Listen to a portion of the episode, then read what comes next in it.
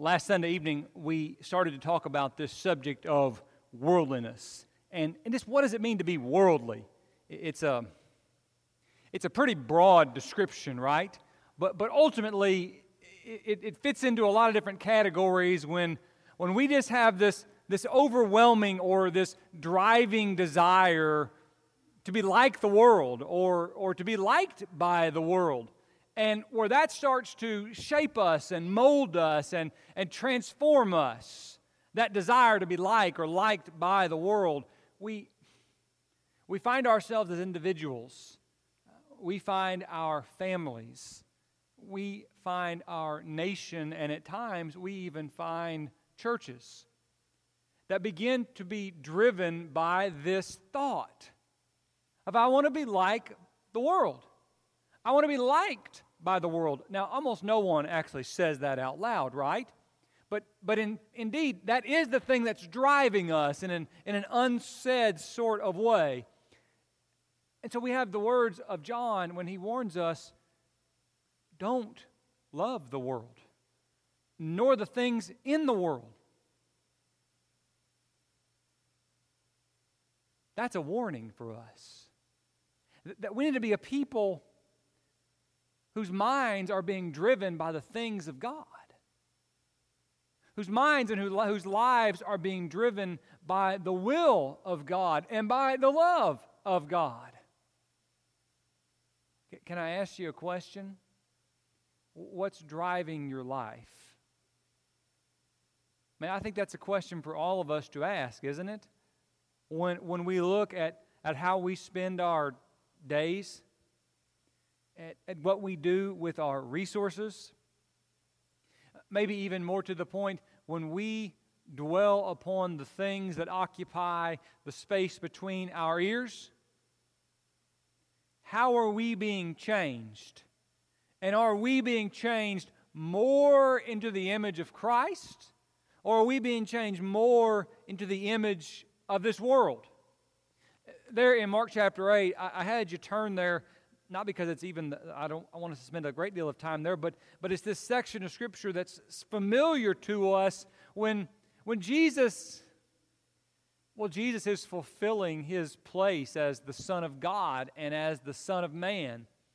Jesus is about to undertake the greatest spiritual step that anyone in the history of the world has ever or will ever take. He's about to go to the cross He's about to suffer and die on the cross as an innocent man. And Peter hears these things and he does what well he does what any man of this world would say. God forbid. You can't do those things. And this is where Jesus rebukes him, right? And he says, You, you, this is verse 33, you get behind me, Satan. And, and we, we always hone in on, you know, we, we don't toss around calling people Satan very, very, very much. But that's exactly, Jesus just kind of cuts to the chase. why is he calling him Satan? He says, For you are not setting your mind on God's interests, but on man's.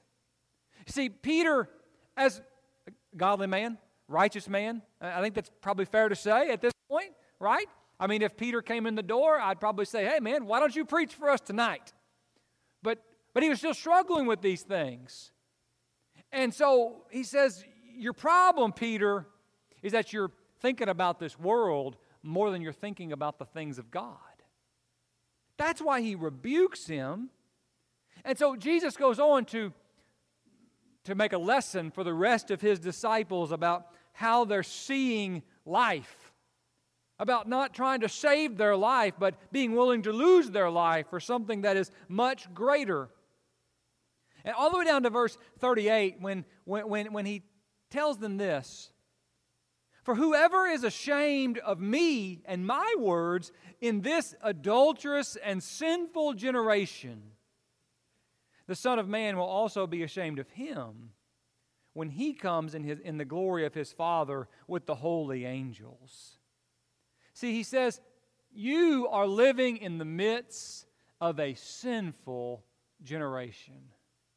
You are living in the midst of a world that could care less about God and godliness and spiritual things.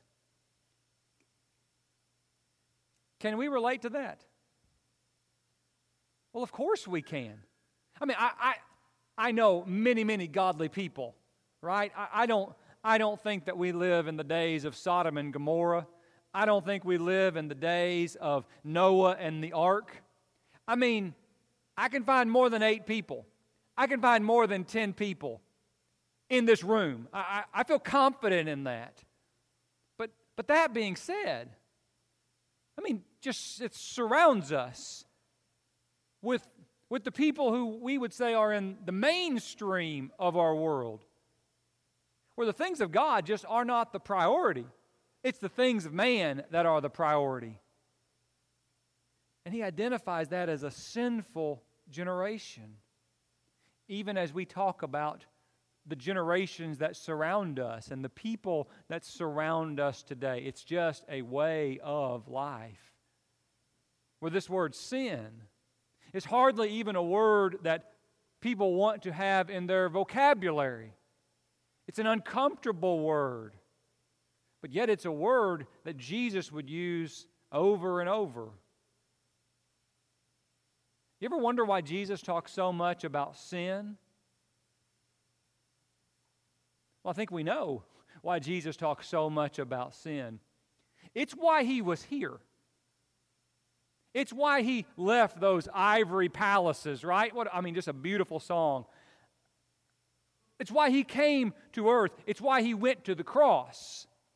It was the mission of his life to deal with the problem of sin. So it had to be on his mind. And if it's on his mind, it's going to come out his mouth, right? Jesus spoke about sin and a sinful generation because, because that's really the problem. If it weren't for sin, he would have never had to be or do what he did. But, brethren, a sinful generation did not only exist in the time of Jesus, a sinful generation exists today. And if we're not careful, we find ourselves, we find ourselves being influenced by the world and becoming a part of that sinful generation. Become a, becoming a part of those people who, who are really being driven by this desire to be like and liked by the world. So, what I want us to talk about tonight is how worldliness impacts our view of sin how that desire to be like the world or to have the world's approval changes us. And we'll give you, I'll give you three points this evening. Number one, worldliness causes us to accept sin as normal. If you're taking notes, worldliness causes us to accept sin as normal when, whenever we get surrounded by sin day after day after day, what happens? We get used to it. Right? We get used to sin. We get used to that's how people talk, that's how people live, that's how people are. Sometimes, no, no matter how horrible or how terrible it is, it's just not a big deal because I've seen it so many times. You remember the first time that you saw something that was sinful? I'm not asking the first time you saw sin being committed. I'm just maybe a specific thing uh, where where you just had never seen it before. Do you remember? Do you remember the first time that you saw a homosexual couple out in public? I don't know about you, but that's shocking to me. Like what? What? I mean, did I just see what I think I saw? No, I didn't see that in my. Yes, you. That's what that was. Uh, shocking. But then you see it over and over and over. And I mean, you notice it, and I, I mean, even to this day, I mean, it's sinful, right? I'm going to talk about those things, preach against those things, but doesn't impact me the same way that it used to. You know why? Just seen it a lot. Worldliness causes us to accept sin as if it is normal. Well, if everybody's doing it, then can it really be that bad? And that's the answer. The answer is yes, it can. But we have to be reminded of that. Because we lose this ability we lose this ability, the prophet Jeremiah would say, would say even to blush. Jeremiah 8 and verse 12. Were they ashamed because of the abomination they had done? They certainly were not ashamed, and they didn't even know how to blush. You remember the things that used to embarrass you? And now you just kind of go along. It's just the way it is. We don't even, I mean, we don't even think about it. Issues of modesty, issues of nakedness. I mean, we, we spent a week on the beach and we went out of our way to be very private and to not go out where everybody was. And I've been in those places before and left those places, but still, yet you would see people that were, well, they weren't clothed very well, right? By the way, you didn't have to go to the beach to see those things. You could just kind of walk in Walmart to see those things. And and I'm, I'm, not I'm not even talking about how short's too short. I mean, I, that's not the conversation I want to have. I'm just talking about nakedness.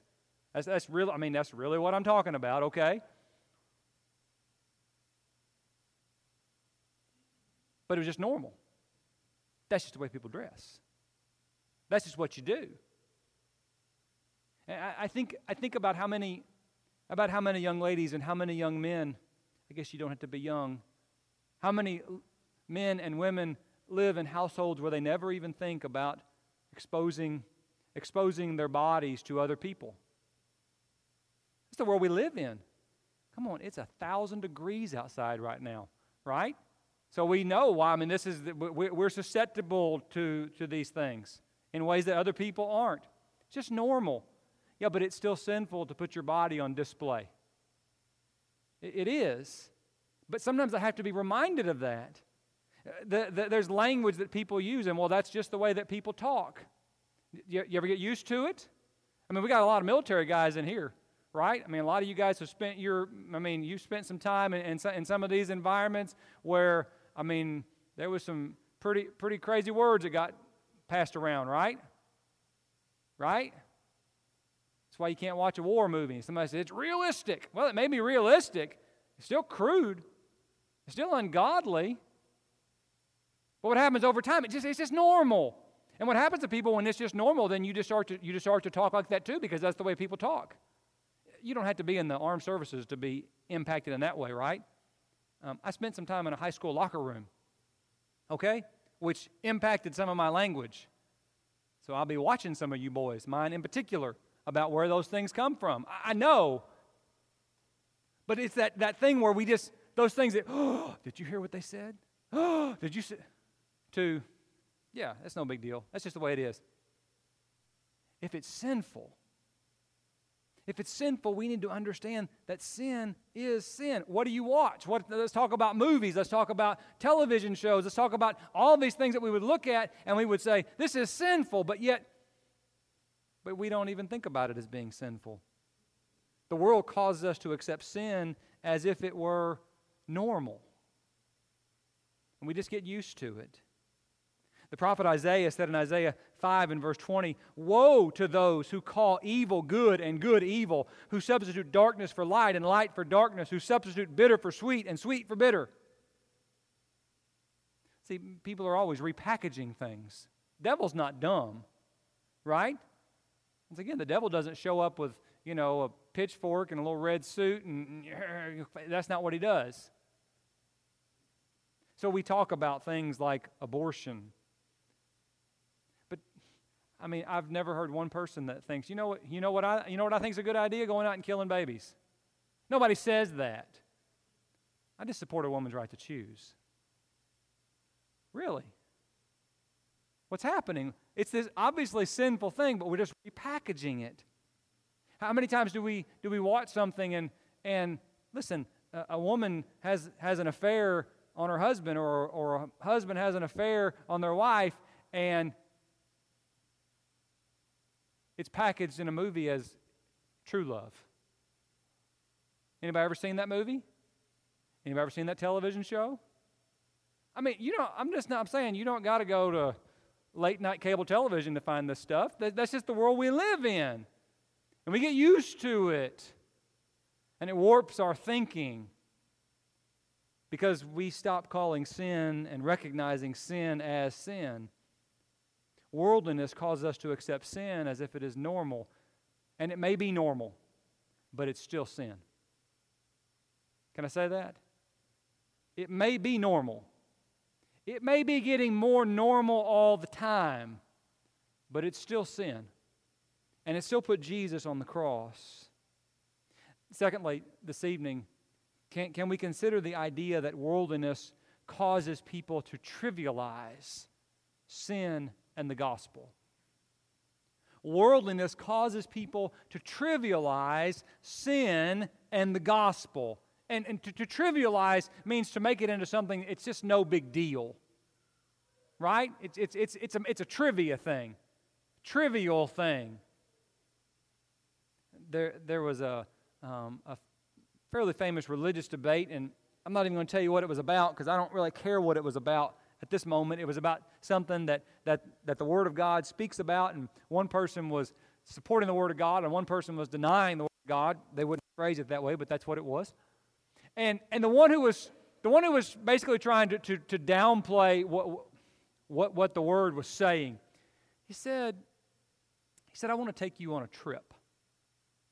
I want to take you on a trip to hell. Yikes.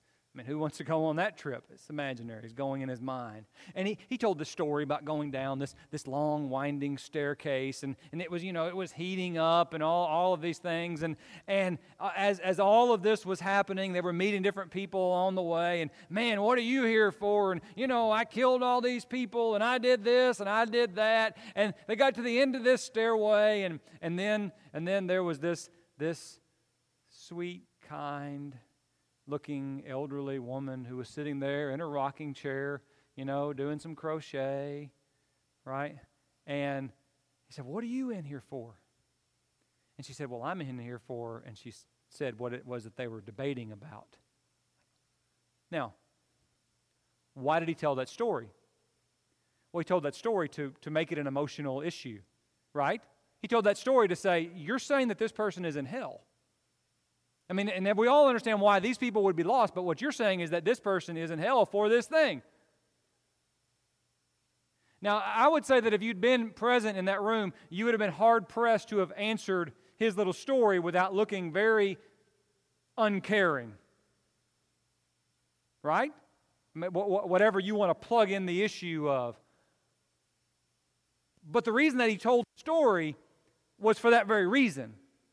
He was trying to, to make this emotional appeal. And in doing so, he was trivializing the things that are revealed in God's Word.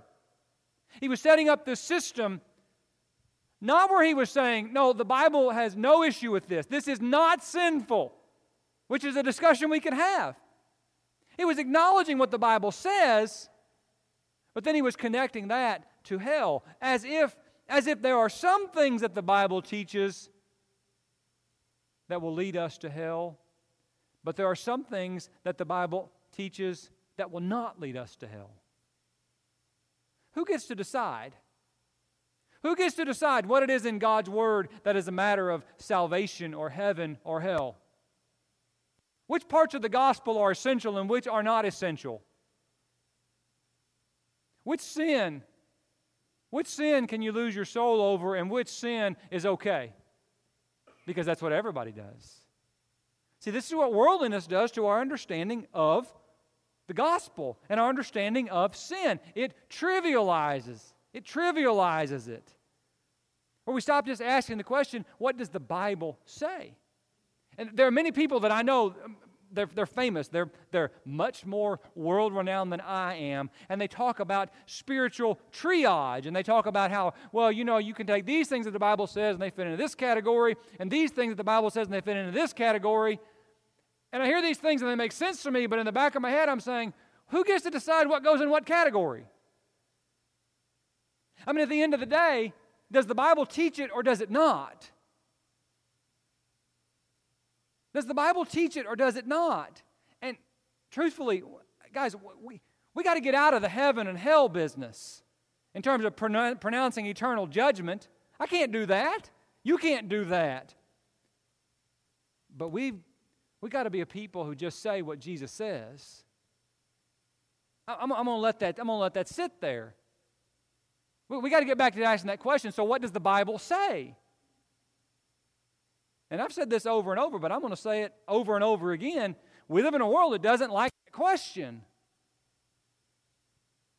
But it's still the right question. What does the Bible say? And we can get lost in the weeds when we start talking about the implications of what the Bible says. That's where worldliness begins to hit us, right? Maybe, maybe as close together as I know is in Matthew chapter 19, where we talk about the implications of what Jesus is saying. You know, you know, you know Matthew 19 9, right? I mean, it's one, of the, it's one of the clearest passages in the New Testament. Okay? Matthew 19 9 that, that the only reason for a man to divorce his wife and to remarry is in the case of sexual immorality, fornication. Okay, so they hear that. They hear that, and what's the response? Now, Jesus, I think that you um, have that one wrong. No, that's not what they do. They don't come down and like, okay, but I have a question about this issue or about this technicality. No, they understand perfectly what it is that he's saying. But their response in verse 10 is where they get caught up in the implications. The disciple said to him, Well, if the relationship of the man with his wife is like this, well, then it would be better not to marry. What happened? They weren't struggling to understand what the Bible says, but they were overwhelmed by the implications. As if there were some things that, that he says that are essential and there are some things that are not essential. You, you keep reading. We, we have that example of the rich young ruler who asked that amazing question What must I do to inherit eternal life? I mean, wouldn't you love it if people just, Joe, you prayed about evangelism. If we just had somebody not show up at the door, Joe, tell me what to do in order to inherit eternal life. Come on, I'm throwing a softball, right? We're going to knock that thing out of the park. And Jesus starts to teach him, and, and you know, he says, I want you to take all that you have and sell it and give it to the poor. You think he understood what Jesus said? I know he understood. I know we understand because, hey, we always make a big deal. I just want to make sure we know he, that's not something he's telling us that we have to do. Okay? Every time, every Bible class I've ever been in, we, we want to clarify that. That's good. But I'm saying he understood. Text says in verse 22 when he heard this statement, he went away grieved, for he was one who owned much property. See, instead of just saying, well, what does the Bible say? That's what I'm going to do because I want to be transformed. I want to be transformed by Him. No, he was transformed by the things of the world. He got caught up in the implications much more than he was caught up in what did God actually say. That's dangerous. Thirdly and finally, worldliness can cause us to lose perspective. Worldliness can cause us to lose perspective. H- have you ever known someone who had a very clear understanding of what the Word of God says and what the Word of God teaches and who we're supposed to be and what we're supposed to be? Maybe they've taught in Bible classes, maybe they have preached from pulpits, but then something changes. Something changes in their personal life, maybe with their spouse, maybe with their children maybe with their work situation. And that thing doesn't change their interpretation of the text, it changes their application of the text. And all of a sudden, they have a different position than they've ever had before. Why? Well, because now all of a sudden, these things affect my son, my, my father, my friend. They get, they get real personal. I'm just going to tell you at some point, the gospel is going to get real personal, okay? by its very design. And, and whatever, whatever that sticking point you have is, I'm just going to tell you that, that the Satan, he's going to make sure it comes up in your life. I believe that. I think I've lived that. I think you have too. Well, we lose perspective. Or we see clearly when it, when it applies when it applies to people who we don't know or we don't associate with. Oh, so easy for us to talk about those people. almost loathe talking about those people. I, I'm just going to tell you, we have done some of that this evening, but I very much try in my own mind to think about very specific people. Because we tend to see that sin in the world, but then far too often people develop vision problems when sin appears in their own life or in their family's life. There in Matthew chapter 18, Jesus would tell well, Jesus would tell a story about that servant who was forgiven. About, about that servant who, who had this great debt that he could never pay. And the master comes and the master forgives him this debt. Wonderful. Don't we love grace when it's about us?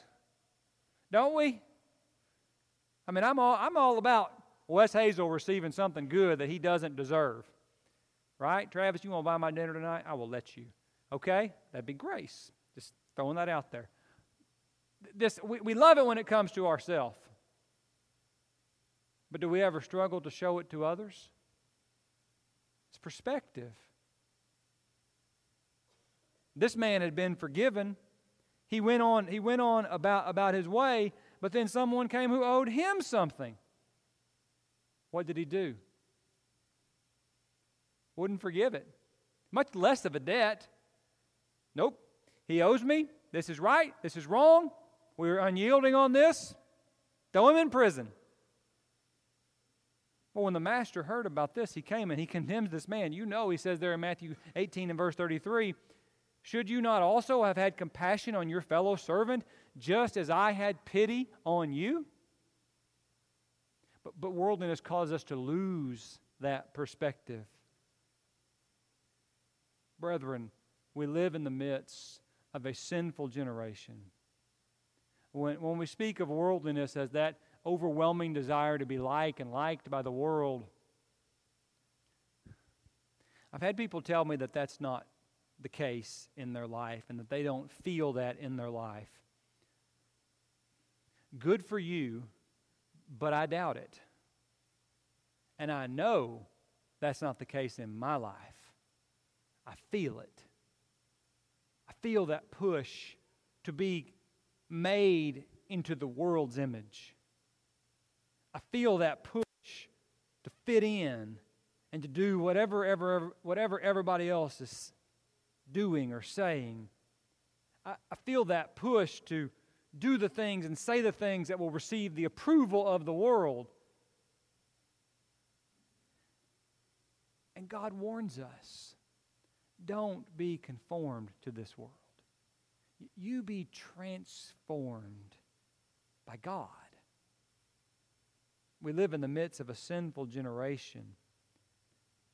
And as we live in that midst, we, we will, well, if we're not careful, that sense of worldliness can cause us to accept sin as if it's just the norm.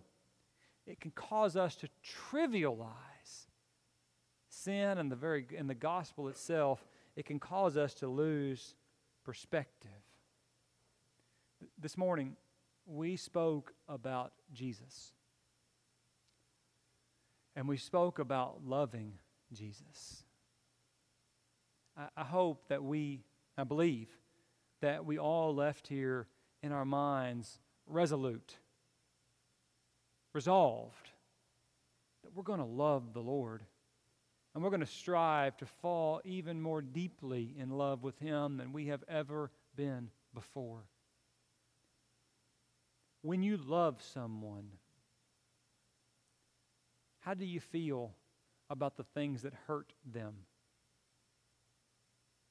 When you love someone, how do you feel about the things that they must endure which are not fair? When you love someone, how do you feel about the things that kill them?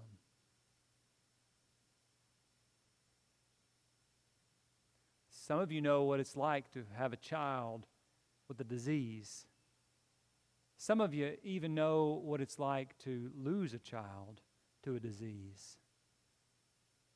Cancer, things of that nature.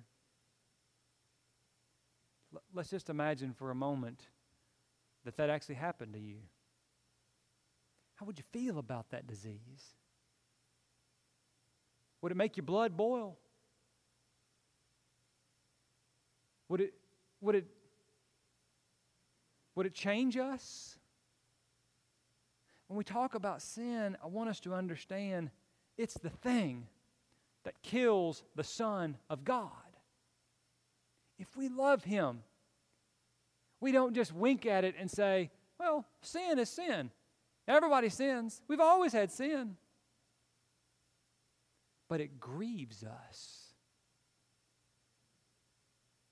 I, I remember back in Missouri, there would be these, these uh, billboards on the interstate for a local hospital. And they just said this. They had pictures of doctors and nurses on them. And they said, I hate cancer.